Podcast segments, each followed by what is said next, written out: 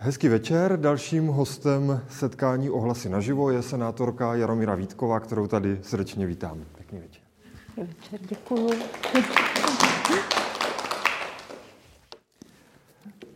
My jsme toto setkání a tento rozhovor koncipovali tak trochu k polovině vašeho senátorského mandátu.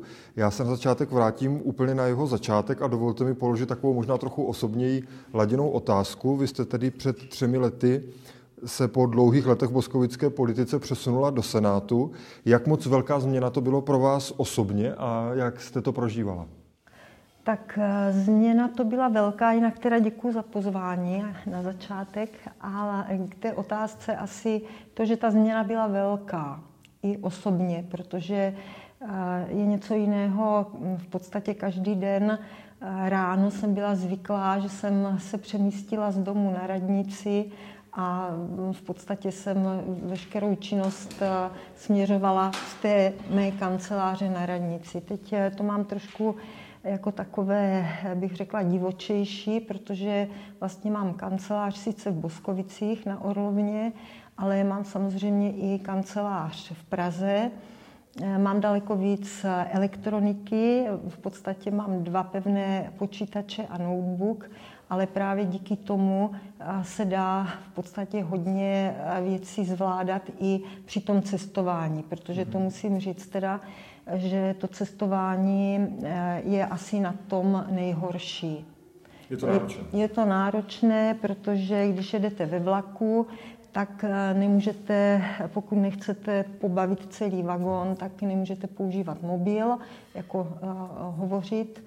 Ale na druhé straně výhoda je ta, že v tom vlaku se dá připojit na internet, jak v ČD, tam je to trošku problematičtější, ale tom RegioJetu je to úplně jednoduché, tam vlastně se člověk připojí automaticky a v podstatě ten čas se dá velice dobře využít. Takže když ráno o půl šesté nastoupím ve Skalici, tak do těch osmi, než dojedu do Prahy, tak se dá stihnout hodně věcí, vyřídit maily nebo si projít nějakou, nějaké dokumenty na tom notebooku a ta cesta teda taky rychleji mm-hmm. uteče. No a potom teda nastoupím do eh, hromadné dopravy a tam už je to taky jakoby trošku uh, složitější, protože uh, když máme třeba vícedenní program, tak samozřejmě musím mít kufr a uh, nevím, jak znáte cestování v Praze v metru s kufrem, po těch eh, jezdících schodech, tak je to někdy je to teda opravdu náročný i fyzicky. My teď mluvíme o takových těch technických aspektech té práce, ale pak jsou samozřejmě ty politické. Eh, hodně lidí by mohlo mít takovou tu představu, že ta vysoká politika je něco, že to je prostředí, nechci říct přímo špinavé, ale třeba jistým způsobem tvrdé, tak mě zajímá, jestli tady ten přesun z té regionální do té vysoké politiky jste takhle nějak jako pocítila, že by to bylo nějaké jako no. tvrdší, náročnější, jako tady k tomu bych řekla tak, že samozřejmě to není jednoduché, ale není to jednoduché na žádné úrovni. Ani v žádném jiném prostředí, v jiném zaměstnání. Všude jsou lidé dobří, ochotní a na druhé straně lidé neochotní. A, a tam se prostě v tom člověk musí nějak rychle zorientovat a podle toho se zařídit. A k tomu bych chtěla říct, že v podstatě eh, díky tomu, že jsou zařazena do klubu KDU ČSL a ten senát přece jenom není eh, až takový tvrdý, jako třeba poslanecká sněmovna, tak eh, nemohu říct, že by mě tam každé setkání přineslo nějakou takovou to tvrdou nějakou situaci. Eh, ba naopak musím říct, že se tam cítím někdy i svobodněji, než když jsem byla na radnici. Mm-hmm. Protože tam přece jenom člověk je víc sám za sebe, v tom senátu obzvlášť. My nejsme eh, nějak vázaní nebo nucení, že se musíme eh, k určité otázce všichni postavit nějak jakoby stejně. Každý můžeme projevit svůj názor a mm, to samozřejmě na té úrovni města, kde se vlastně rozhoduje kolektivně v radě, v zastupitelstvu a někdy je to tak, že se prostě člověk dostane do situace, že je přehlasován a mhm. musí se s tím vyrovnat a musí prostě eh, přijmout teda to rozhodnutí rady nebo zastupitelstva, i když s tím úplně třeba vnitřně nesouhlasí. Teď, když se dostaneme úplně k politice, tak on ten Senát je dneska, eh, dá se říct, eh, opoziční, hraje takovou opoziční roli, protože ta většina je tam jiná, než je ta většina vládní v parlamentu. Jak eh, tady tohle pociťujete a jaký vliv to má na takovou celkovou atmosféru v Senátu?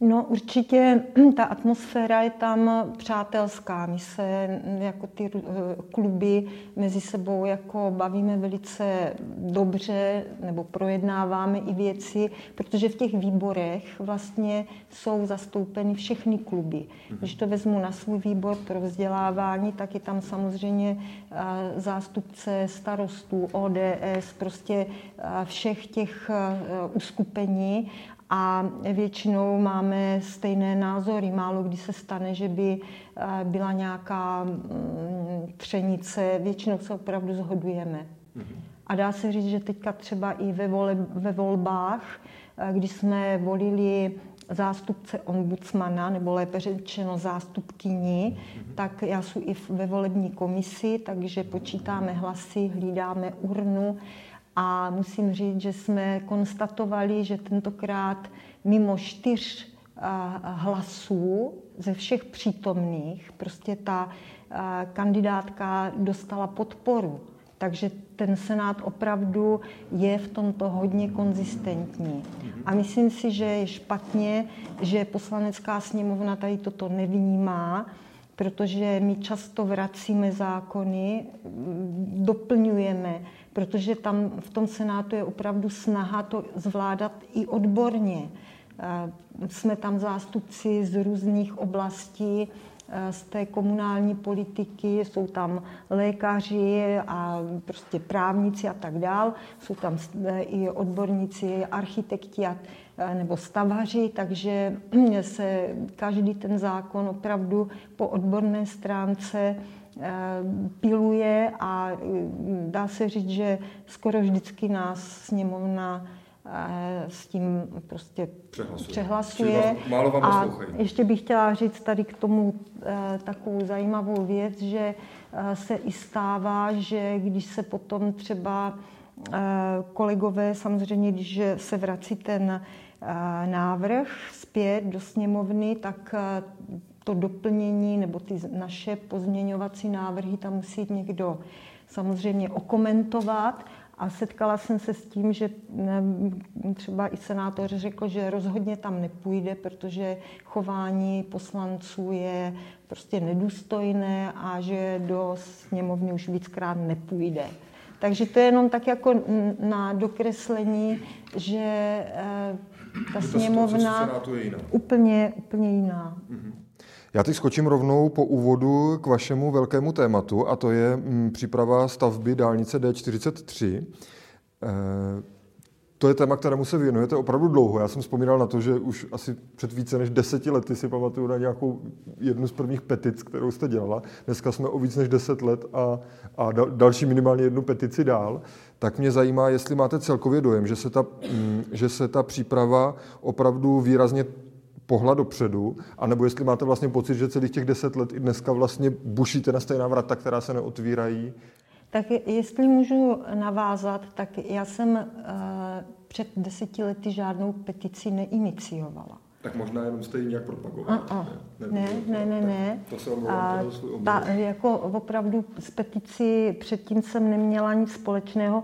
Pravda je, že v roce 2003 ještě s panem starostou Bělehrádkem z Velkých Opatovic a s panem starostou Siverou mm-hmm. z Boskovic jsme iniciovali založení toho svazku mm-hmm. pro urychlení přípravy a výstavby R43. Ale já jsem v tom svazku potom jako nefigurovala, protože jsem byla místo starostka a toto byla vždycky parketa starosty mm-hmm. města nebo paní Nedomové. Paní starostka Nedomová měla nějakou petici také, měli jako z toho svazku, ještě když byl ministrem dopravy inženýr Ťok, a vezli to tam s panem starostou Veterem z Kunštátu, to vím, ale nedopadlo to, vůbec se tím nikdo nezabýval. A já jsem vlastně tu petici iniciovala jednak kvůli tomu, aby se to opravdu rozhýbalo, ale tam ještě, ono se to pořád vnímá, že to je jenom za D43, ale tam bylo ještě A za zásady eh, územního rozvoje Jihomoravského kraje. Protože tady toto možná někteří nevnímají, a opravdu ta situace stagnovala. A to mě vlastně to teď zajímá, teda jestli máte pocit, že, kvůli že to tomu, pořád stagnuje, určitě, že už jsme ale jenom ještě to doplním, a to i kvůli tomu, že chyběly ty zásady. Takže vlastně, když nebyly zásady, to jak kdyby město nemělo územní plán. A e, to se podařilo, teda jako v tom konci roku nebo volebním období, které končilo e, na krajském e, zastupitelstvu v říjnu 16, a my jsme tehdy ty zásady schválili a potom se odvolali zase ten pan Firbas a ti odpůrci právě té D43. A tady chci říct, že tam už zafungovala velice dobře ta petice, protože já jsem se přihlásila jako přidružený účastník k soudu. Mm-hmm. A e, je něco jiného, když se tam přihlásí jeden člověk jako účastník, a když má, ale když má 18 tisíc podpisů, tak e, si myslím, že tam už zafungovala i teda ta petice v, tomto, v této roli. A rozhodně teda e, se to rozhýbalo i po projednání v Senátu protože eh, já jsem to formulovala tak, aby byla usnesení, která přijal Senát, bylo jich asi jedenáct, a ta usnesení vlastně byly úkoly pro ministerstvo dopravy, pro ministerstvo pro místní rozvoj, pro ministerstvo financí, pro Jihomoravský kraj a tak dál. A e, rozhýbalo se to Eh, minimálně pro úsek mezi, Boskovi, mezi Svitávkou a Bořitovem.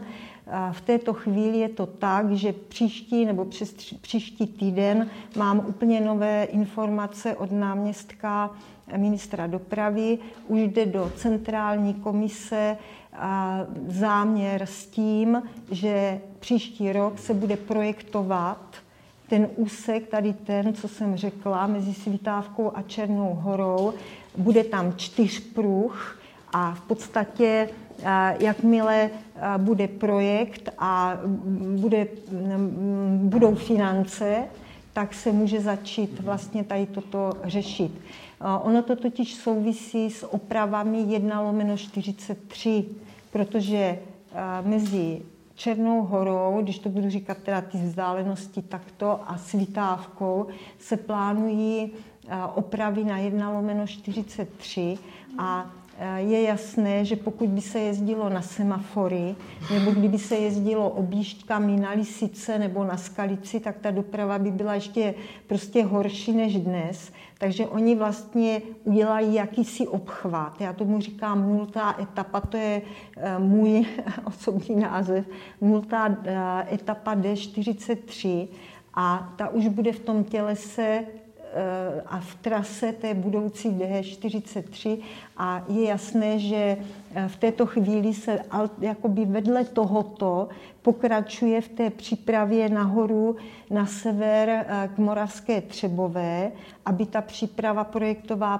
probíhala i tam a předpokládá se, že Brno a Jihomoravský kraj dořeší tu situaci v Brně a mezi tím se už může prostě stavět tady tento úsek a ono to nebude za půl roku postavený, že jo. No, zároveň jsem se právě chtěl zeptat, do jaké míry je vlastně vůbec reálné mluvit o té D43 jako o celku, eh, když není vyřešené to napojení na Brno a na, na D1. No tak já si myslím, že teď jsem to jakoby odpověděla. Prostě uh, Naštěstí už ministerstvo netvrdí, tak jak to bylo právě pravděpodobně v té petici, jak jsem říkala, že to měla paní starostka Nedomová, kdy ještě teda ministerstvo zastávalo eh, teorii, že se nesmí dělat eh, nic na etapy. Prostě celá, celý projekt a zjedn, musí ta dálnice propojovat zase dálnice. Mm-hmm. Jo? Takže tehdy se řeklo, musí se začít buď na D1, anebo na 35 a musí se prostě plynule podle projektu, který už bude odsouhlasený, stavět. Dneska naštěstí se už řeší i řekněme teda ta salámová metoda. A já bych tomu ještě chtěla říct jednu věc, že opravdu město Brno, protože vím, že tam jsou jako na územním plánu, když to tak řeknu, zástupci KDU i náměstek primátorky Petr Hladík, tak od nich ty informace mám. Stejně tak jako na tom kraji pan náměstek, který má územní plán, tak také na tom pracuje. A důležitá je ještě jedna věc, že je velký tlak i Pardubického kraje, protože pro ně je to nezbytné taky.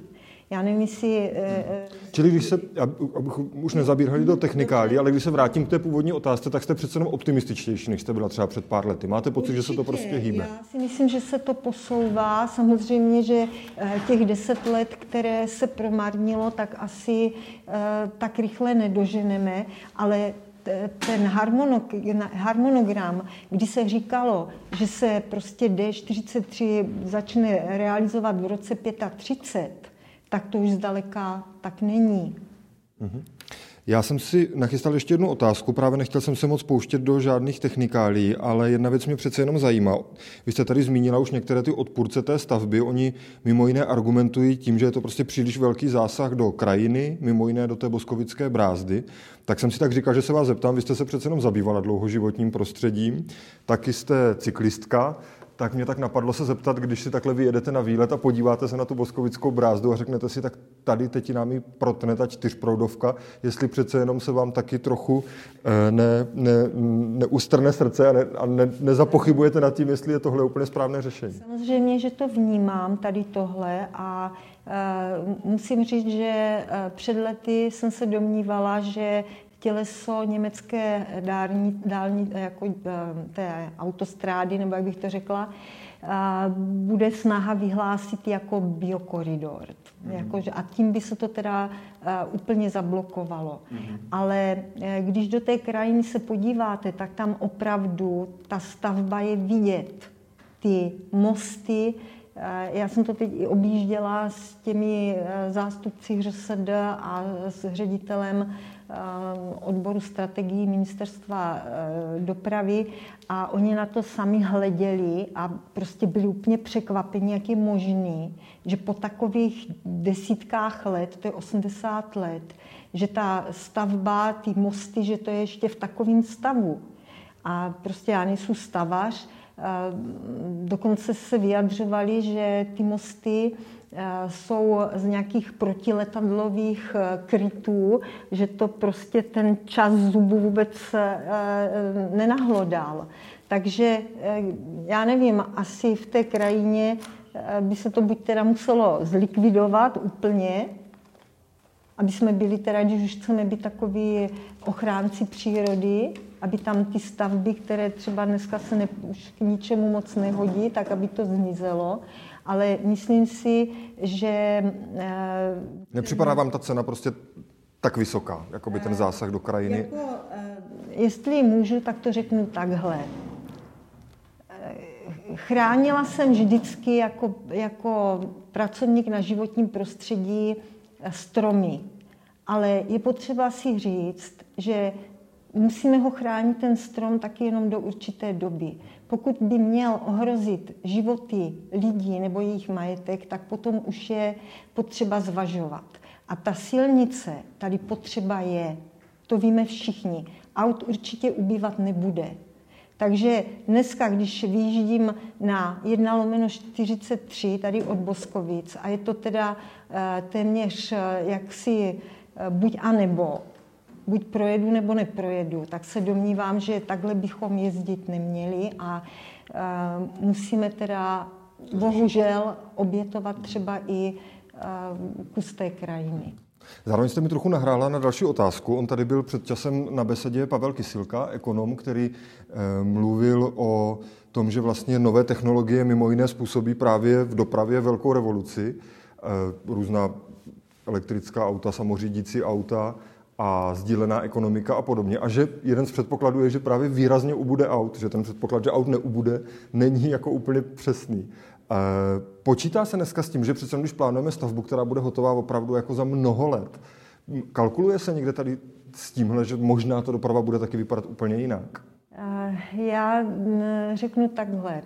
V Itálii, když se jde do Itálie, tak tam jsou eh, komunikace značené jako autostrády zelenými návěstími a pak ty, které jsou modrými a e, myslím si, že třeba nebo i jinde ve světě, že tam se tady tyto věci řeší daleko rychleji, jak u nás a neuvažuje se o tom, že by se nějak jako ty komunikace, jejich rozvoj omezoval. Mm-hmm. Samozřejmě bych byla ráda, kdyby to tak bylo, ale nemyslím si, že eh, u nás to půjde eh, rychleji než někde jinde. Vám teď přibylo do agendy ještě další téma, které je taky důležité a taky se týká ekologie, a to je boj s kůrovcem. Eh, myslíte si, že stát tady na tuhle eh, problematiku reaguje dostatečně vážně a rychle, nebo s čím se setkáváte při tom projednávání? No, eh, tak to je stejná problematika jako u té D43. Já ještě k té D43 jenom takovou poznámečku. Na vašich stránkách se objevilo přepis toho, co tam se dělo, když já jsem to tam jako předsedkyně petičního výboru, ne jako senátorka, předkládala. A kdy mě paní Wagnerová naškla, že se přelévám, jak se mě to hodí, z předsedkyně do senátorky a že je to střed zájmu. Škoda, že pan Osouch si nedal práci a ne přepsal tam i třeba to, co říkal pan kolega Žaloudík jako senátor z Brna. Oni totiž eh, ti odpůrci kontaktovali i svoje senátory zase v Brně a proto to takto vzniklo. To jsem jenom tady chtěla říct jako na eh, ještě k té D43. A co se týká těch eh, problematiky toho líkožrouta smrkového, tam jsem předkládala to jako zpravodajka a tam byly vlastně stejně také usnesení, a ta, eh, které byly směřovány na ministerstvo životního prostředí, ministerstvo zemědělství, financí, byl tam ministerstvo pro místní rozvoj, každý měl svoj, svoji nějakou roli. A v podstatě já jsem potom kontaktovala znova ministra zemědělství, protože jsem byla s petenty v kontaktu a slyšela jsem, že se to vlastně vleče, že se jim nevychází moc stříc. Něco málo se posunulo, ale především nedostali ty finanční prostředky. A Eh, na to se potom vázal ten lesní zákon, to jsme vlastně projednávali na poslední schůzi, tuším, že to bylo v tom říjnu. A eh, byl tam ministr zemědělství, zase ten příslip dal, eh, tlačili všichni ostatní, protože se to týká velkých oblastí v naší republice, ale v této chvíli tedy nemám informace. Do toho se měly zapojit i krajské úřady, protože ty měly být těmi administrátory, těmi příjemcemi eh, žádostí od vlastníků lesních pozemků a ti mají vlastně přidělovat ty dotace. Eh, já osobně jsem vystoupila k tomu eh, zákonu teďka a já jsem apelovala na to, aby se to urychlilo, ale bohužel administrativa je u nás opravdu tak složitá a je to všechno tak prostě eh, těžkopádné, že se domnívám, že eh, ani do dneska ti žadatelé ty finanční prostředky nemají. Já jsem totiž využila i toho, že Maska tady Boskovicko Plus uspořádala seminář a na tom semináři přímo bylo Eh, jak žádosti, kam se mají posílat, jak to má vlastně ten žadatel vyplnit, úplně taková ta kuchařka. A vím, že teda tam bylo hodně zájemců, ale hodně z nich se drželo lidově řečeno za hlavu, protože to je pro člověka, který v životě žádnou žádost ne, nepodával, tak je to složité. Mm-hmm. My jsme mluvili o D43, teď o Kůrovci, který vlastně taky se hodně týká tady tohoto regionu. Eh, jaká další témata jsou pro vás důležitá, myslím specificky eh, regionální a máte pocit, že z té pozice senátorky můžete nějak ovlivňovat? No já se hodně držím, nebo držím, já vlastně ty petice uh, přijímám proto, že jinak jsou ve výboru pro vzdělávání, kulturu, vědu, lidská práva a teď teda musím říct eh, takovou svoji jako nemilou eh, zkušenost, že jsem očekávala, že teda, eh, když jsme výbor pro vzdělávání, takže se budu věnovat i školství. Snažila jsem se zúčastňovat různých veřejných slyšení a aktivit, které se týkaly třeba změn zákona, kde měla být povinnost pro zřizovatele, aby přijímali do školky děti mladší tří let. Takže tam jsem teda aktivně taky vystupovala podle svého vědomí, že to je prostě špatně, že děti do tří let patří do zpátky ještě do rodiny, nebo v případě, že teda to jinak není možné, tak dobře, jsou zde eh, dětské skupiny, ale rozhodně ne teda eh, zpět nějaká, nějaké jesle, to se mně zdá být hodně kruté těm, pro ty děti. Ale takovýchto věcí tam bylo velmi málo. Ještě jsem vystoupila nebo se chopila zákona jako, nebo změny zákona jako zpravodajka u tzv. přípravných tříd, ale to byla iniciativa poslanců, takže to jsem také teda přes ten senát protáhla, ale jinak musím říct, že zákonů z MŠMT moc nechodí. Jo, že jsem měla nějaký doping, ale to, co vidím, a teď se vracím k té otázce, jako důležité pro to regionální Eh, naše území nebo vůbec pro celou republiku, tak teď bych mohla výjmenovat 20, možná 30, já nevím kolik, opatření v oblasti školství, které jsou uvedeny ve výroční zprávě České školní inspekce a která jsou určitě důležitá a měla by se řešit. Já jsem si z toho vybrala jenom něco a to ještě proto, že jsem se jako zpravodajka o tu eh, výroční zprávu přihlásila a eh, teď jenom ještě pro vás, tady toto byla práce jenom pro výbor. To ani nešlo do Senátu. A na to reaguju třeba zase, jak tam pan Osouch eh, napsal, že teda jsou málo aktivní. Ono všechno se nedá takto jako specifikovat. Jo? To všechno na internetu se nenajde. Ale já jsem si tu zprávu vzala. Byla to zpráva, která má asi 800 stránek. Bylo to přes Vánoce loni. Eh, ještě jsem to rozparcelovala, požádala jsem eh, tam, kde jsem měla ředitele střední školy nebo ředitele eh, SVČ, mateřské základní školy, já nevím, základní umělecké školy a dala jsem si s tím tu práci a požádala jsem výbor, aby mě v usnesení schválil, že mohu jednat s MŠMT.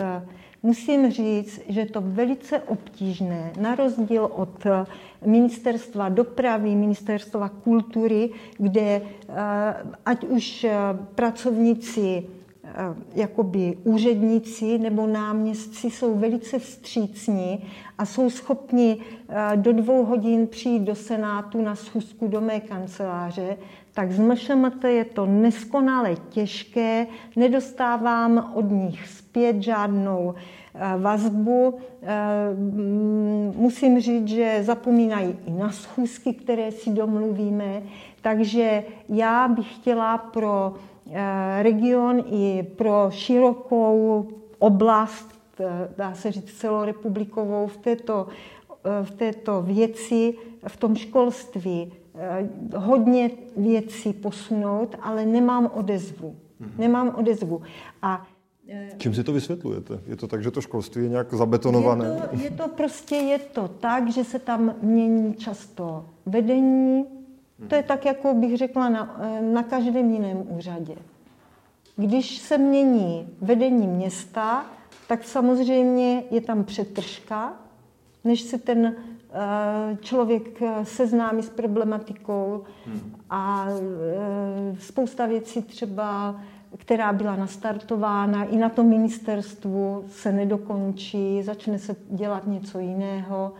A já třeba mluvím konkrétně o, ochra- o poruchách, o dětech s poruchami chování, což je velká oblast, protože ta inspekce tam vypíchla, že začnou děti chodit za školu, pak začnou eh, třeba alkohol, drogy a ono je to všechno spojené, jakoby mm, spojité nádoby. Proč to dítě nejde do školy? Protože má strach, že bude vyvolané a že se strapní, že prostě se zesměšní, tak radši jde někam za školu a proč vlastně na té škole, kde nemá úspěch? Protože dneska je špatná jakoby osvěta v tom, že všichni rodiče se domnívají, že když dítě nemá maturitu, takže je to špatně. A víme už tady ze zkušenosti, z Boskovice měla zkušenosti, že třeba eh, pak, pak eh, studentka nemá ani maturitu, ani výuční list a skončí ve 20 letech jenom se základním vzděláním. Ale to by tady bylo asi na hrozně dlouhou diskusi. To by bylo na specifickou debatu o školství, ale když se zeptám úplně obecně, patříte k těm, kteří mají pocit, že by se to školství mělo nějak zásadněji proměnit, že by tady měla přijít nějaká jako větší reforma vůbec to, toho způsobu té výuky, že teď je zrovna taková, myslím, senátorská iniciativa, která o tom poměrně hodně mluví. Já jsem byla na takovém semináři, eh, kde se představovaly tady tyto, eh, tyto problémy, ale eh, jako ono na jedné straně pedagogická komora, a to MŠMT, jsou různé další iniciativy a teď asi teprve řeknu ten hlavní problém, který tam je, že oni spolu nekomunikují. Ta pedagogická komora prostě má v mnoha věcech pravdu, ale v některých věcech si myslím, že to není tak úplně černobílé. A to ministerstvo školství už jako zas má asi averzi s nimi komunikovat. A já jsem se třeba snažila být takovým prostředníkem, napsala jsem panu ministrovi dopis, ve kterém jsem ho žádala, aby při projednávání tady těch problémů se obrátili na odborné komise, Poslala jsem jim přímo i eh, adresně jména a bylo mě řeče, bylo to ve vztahu k těm eh, školským programům, které se teď měly připravovat nově. A pan ministr mě odpověděl, že se na tom jako přestává momentálně pracovat a to byla jeho odpověď. Takže v tomhle ohledu moc optimistická nejste? V tomto teda moc optimistická nejsou. Bude muset být asi um, nějaká změna i možná na těch ministerstvech, na tom ministerstvu někde v těch nižších. Mm-hmm. Ještě bych se rád vrátil do Boskovic, k boskovické politice. Eh, vy jste si ten zastupitelský mandát tady eh, ponechala. Máte pořád chuť se podílet na tom politickém dění a rozhodování tady v Boskovicích i dál? No, já se vrátím teda zpátky e, k tomu e, období, kdy jsem kandidovala. Řekla jsem, že nebudu vykonávat funkci místo starostky, to jsem tak učinila. Když potom byly volby v roce 18, tak jsem vlastně postupně klesala, až jsem se dostala, tuším, na čtvrté místo.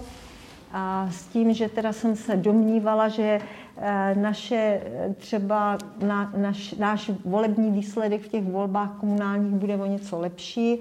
Eh, přišli jsme o jeden mandát, tím se to všechno tak nějak jako změnilo.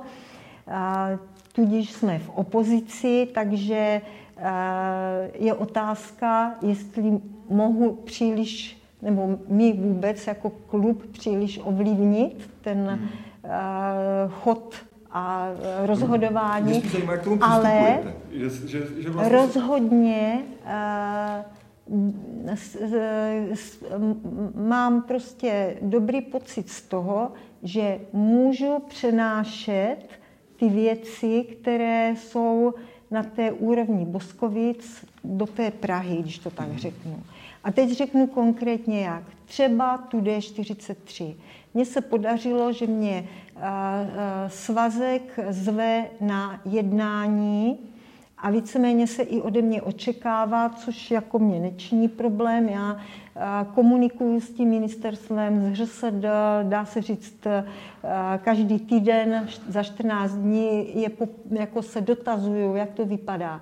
To samé kultura. Teď jsem třeba zrovna v pondělí, když jsme byli na projednání uh, rozpočtu, tak Já jsem nabídla panu, politice, tak jsem spát. nabídla panu starostovi, jestli chce, aby se zde zastavil ministr, eh, náměstek ministra kultury, protože jsem ho pozvala do Křtin a do Sebranic, takže může přijet i do Boskovic. Takže tady eh, chci říct, že já mám vždycky zájem spolupracovat a věci posunovat. Čili to je to, na co jsem se chtěl zeptat. Jestli vlastně tu svou roli vnímáte spíše jakoby konstruktivní a tím pádem to znamená, ale že jakoby trošku vlastně úplně neplní, nebo jako neplníte, nechcete, nevidíte tu strategii v tom, že byste plnili tu roli té opozice, která zkrátka to vedení města hlídá, kritizuje, je, je na ně tvrdá a prostě eh, a spíš jako by staví nějaké alternativy. Takže takhle to jako, zatím teda nevidím žádný nějaký e, bod, kde bychom museli úplně vyloženě jako opozice vystoupit. A já e, nejsou už ani předseda toho našeho klubu zastupitelů, když to takhle řeknu, takže já tam nemám rozhodující slovo, protože zase nejsou vyloženě v Boskovicích a může mě něco teda jako, jako utéct. Nicméně pro nás třeba bylo důležité eh, téma hala. A tam prostě jsme došli k závěru, že my chceme, aby hala už se začala stavět. My už neřešíme kde, ale aby už byla, protože nám děti utíkají, stárnou a možná se budou rozhlížet po jiných eh, sportovištích. Teď při tom rozpočtu to, co jsme chtěli, tak v rozpočtu máme, takže jako... Nemáte důvod? Nemám prostě důvod. Já, já sama... A, ne, ne, ne, nevidím důvod, proč bych měla být vyloženě v opozici a nějak vystupovat negativně. Protože opozice většinou jako někdy i vystupuje negativně a to je ta otázka, jestli to vlastně potom ocení voliči, jestli si neřeknou jako... Tak, tak to, je, to je otázka. To je otázka. Eh, já bych se rád ještě vrátil k té celostátní politice, a to konkrétně k politice KDU ČSL. Vy v průzkumech se tak pohybujete na té hraně kolem těch 5%. Zároveň teda teď je aktuální věc, že z osobních důvodů rezignoval, nebo oznámil, že rezignuje eh, v nějaké době předseda Marek Výborný. Tak eh, mě zajímá, jak vlastně tu situaci na té celostátní úrovni vnímáte, jestli to berete tak, že KDU prochází nějakým jako zlomovým obdobím, nachází se tak trochu v takové jako kritické situaci a bojuje, tak říkajíc, o vše, o svou budoucnost, anebo jestli to nevidíte takhle přísně a e, hledíte jako s optimismem k příštím volbám. Já eh, sama za sebe a nemůžu mluvit jakože za třeba vedení strany, protože já nejsem členem ani eh, celostátního výboru. Ale zároveň KDU těch poslanců a senátorů zase nemá tolik, nemá takže vlastně jasný, patříte k, jakoby, k těm vrcholně postaveným politikům. Já se zúčastňuji eh, celostátní konference. Já bych to řekla tak. Lidová strana, potažmo KDU, zde vždycky byla za první republiky jsme taky neměli nikdy, eh, že bychom měli 10 eh, Myslím si, že jsou období, kdy jsme na tom lépe, někdy jsme na tom hůř. A já za sebe jsem přesvědčená o tom, že si to odpracujeme a že máme pořád svoje voliče, kteří nás vnímají jako lidi, kteří eh, nechtějí dělat eh, nějakou falešnou politiku, nějaké intriky, ale že si to opravdu v tom terénu a v těch regionech odpracujeme a pak nám ty hlasy dají. Spíš vnímám špatně taková ta uskupení a ta, ta historie, i když krátká, to potvrzuje.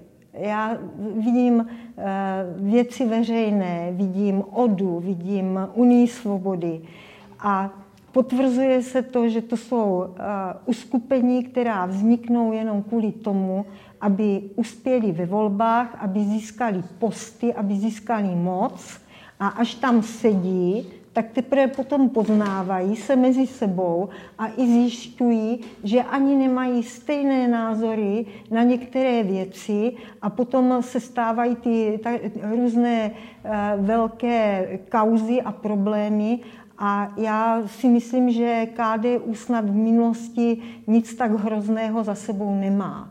My jsme měli akorát problém v roce 2010, kdy jsme vypadli ze sněmovny a v podstatě jsme dokázali se tam vrátit.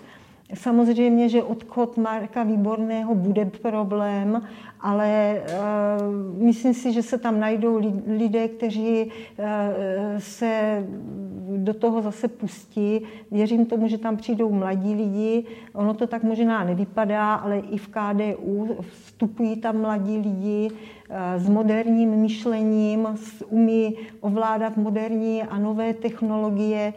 Já se za KDU nebojím. A máte zároveň někoho, vidíte někoho, koho byste třeba ráda podpořila na ten předsednický post? Tak eh, je to úplně nová situace.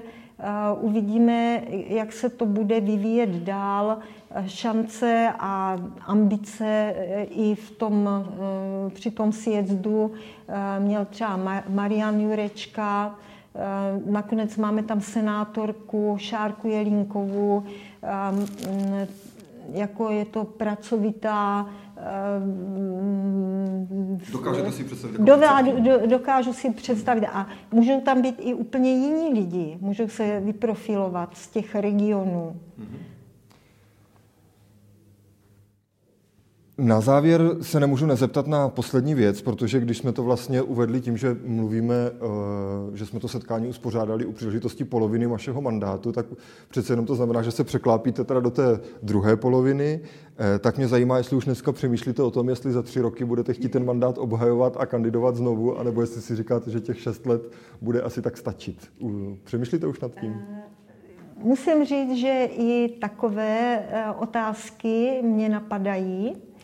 Eh, v prvé řadě eh, bude záležet eh, na tom, jak třeba já budu na tom fyzicky, že jako... Mm, Práce je to náročná. Je, no a čas nám všem utíká. A musím říct, že vzhledem k tomu, že mám podporu v rodině, tak mm, to mě jako dává docela jako mm, hodně uh, síly a, jak bych to řekla, myšlenky, že by třeba i bych pokračovala, ale je to prostě otázka, co bude za tři roky. Jenom uh, bych řekla takhle, kdyby byly volby za rok, tak bych řekla ano, jdu do toho. Já totiž eh, mám velikou dobrou odezvu z obvodu a moc si toho vážím, protože mm, eh, musím se zase vrátit k tomu článku, kde pan Osouch napsal, že mám malou aktivitu. Ale zároveň tam taky napsal, že hodně jste aktivní v regionu. Já teda opra- ale ono je to totiž, to jsou spojené nádoby. Já v tom uh, obvodu čerpám jednak tu energii od těch lidí, že mě prostě povzbudí, eh, když přijedu do Benešova a řekne mě paní, eh, je paní Vítková, já vás ráda vidím, vy jste taková pozitivní, usměvavá, přijedu do Olešnice ještě ten stejný den a slyším to podobné, ale ono to není jenom o těch pochvalách a jenom o tom, že tam člověk přijede a třeba pozdraví. Já si vozím spoustu úkolů a to je právě to, že ty úkoly mě posouvají. Já jsem třeba řešila problém partner pošta. A to bylo jenom díky tomu, že mě oslovili, oslovili starostové z některých obcí. A já jsem sem sezvala, bylo to v Ostorově u Macochy, jednání na úrovni ministerstva, ředitelství pošt, jezdím po zastupitelstvech. Já nevím, to možná ani nikdo neví. Objela jsem asi 21 zasedání zastupitelstev, takže čerpám e, od nich. E, vím od sportovních klubů, že nedostali finanční prostředky od ministerstva školství. Já jsem se stala, nebo sama jsem chtěla být členkou podvýboru pro sport a tam řeším tady tohle. Takže to jsou věci, které se neodrazí na tom, kolik podepíšu nějakých návrhů zákonů nebo novel, ale to jsou konkrétní věci, které dělám pro ten region. A zároveň se teda odrazí na tom, že máte chuť v té práci pokračovat. Přesně tak. tak já vám moc děkuji za rozhovor.